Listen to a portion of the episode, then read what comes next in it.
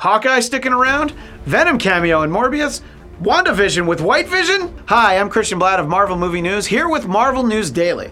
After some very public allegations against Jeremy Renner, Disney reportedly considered replacing the actor as Hawkeye. But the Mouse House is apparently standing by the star, and he's still expected to appear in the upcoming Disney Plus Hawkeye series, where Clint Barton will train Kate Bishop as the new Hawkeye. Rumor has it Tom Hardy's Venom will have a cameo in the upcoming Morbius film starring Jared Leto, and if true, this will be just one step closer to expanding Sony's live action Spider Verse that we all hope includes Tom Holland before too long. And finally, another rumor making the rounds this week is regarding the Disney Plus WandaVision series, where it was previously announced that Paul Bettany would return to play Vision.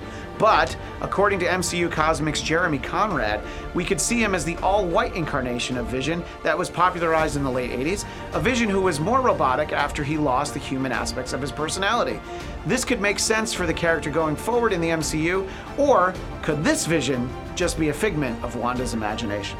Let us know what you think down below about the prospect of White Vision, Venom and Morbius, and Jeremy Renner sticking around. Be sure to tune into Marvel Movie News Thursdays at 1 p.m. Pacific right here on Popcorn Talk. And of course, look for Marvel News Daily every weekday with myself and Zia Anderson. I'm Christian Bladt, and you can find me on Twitter and Instagram at ChristianDMZ.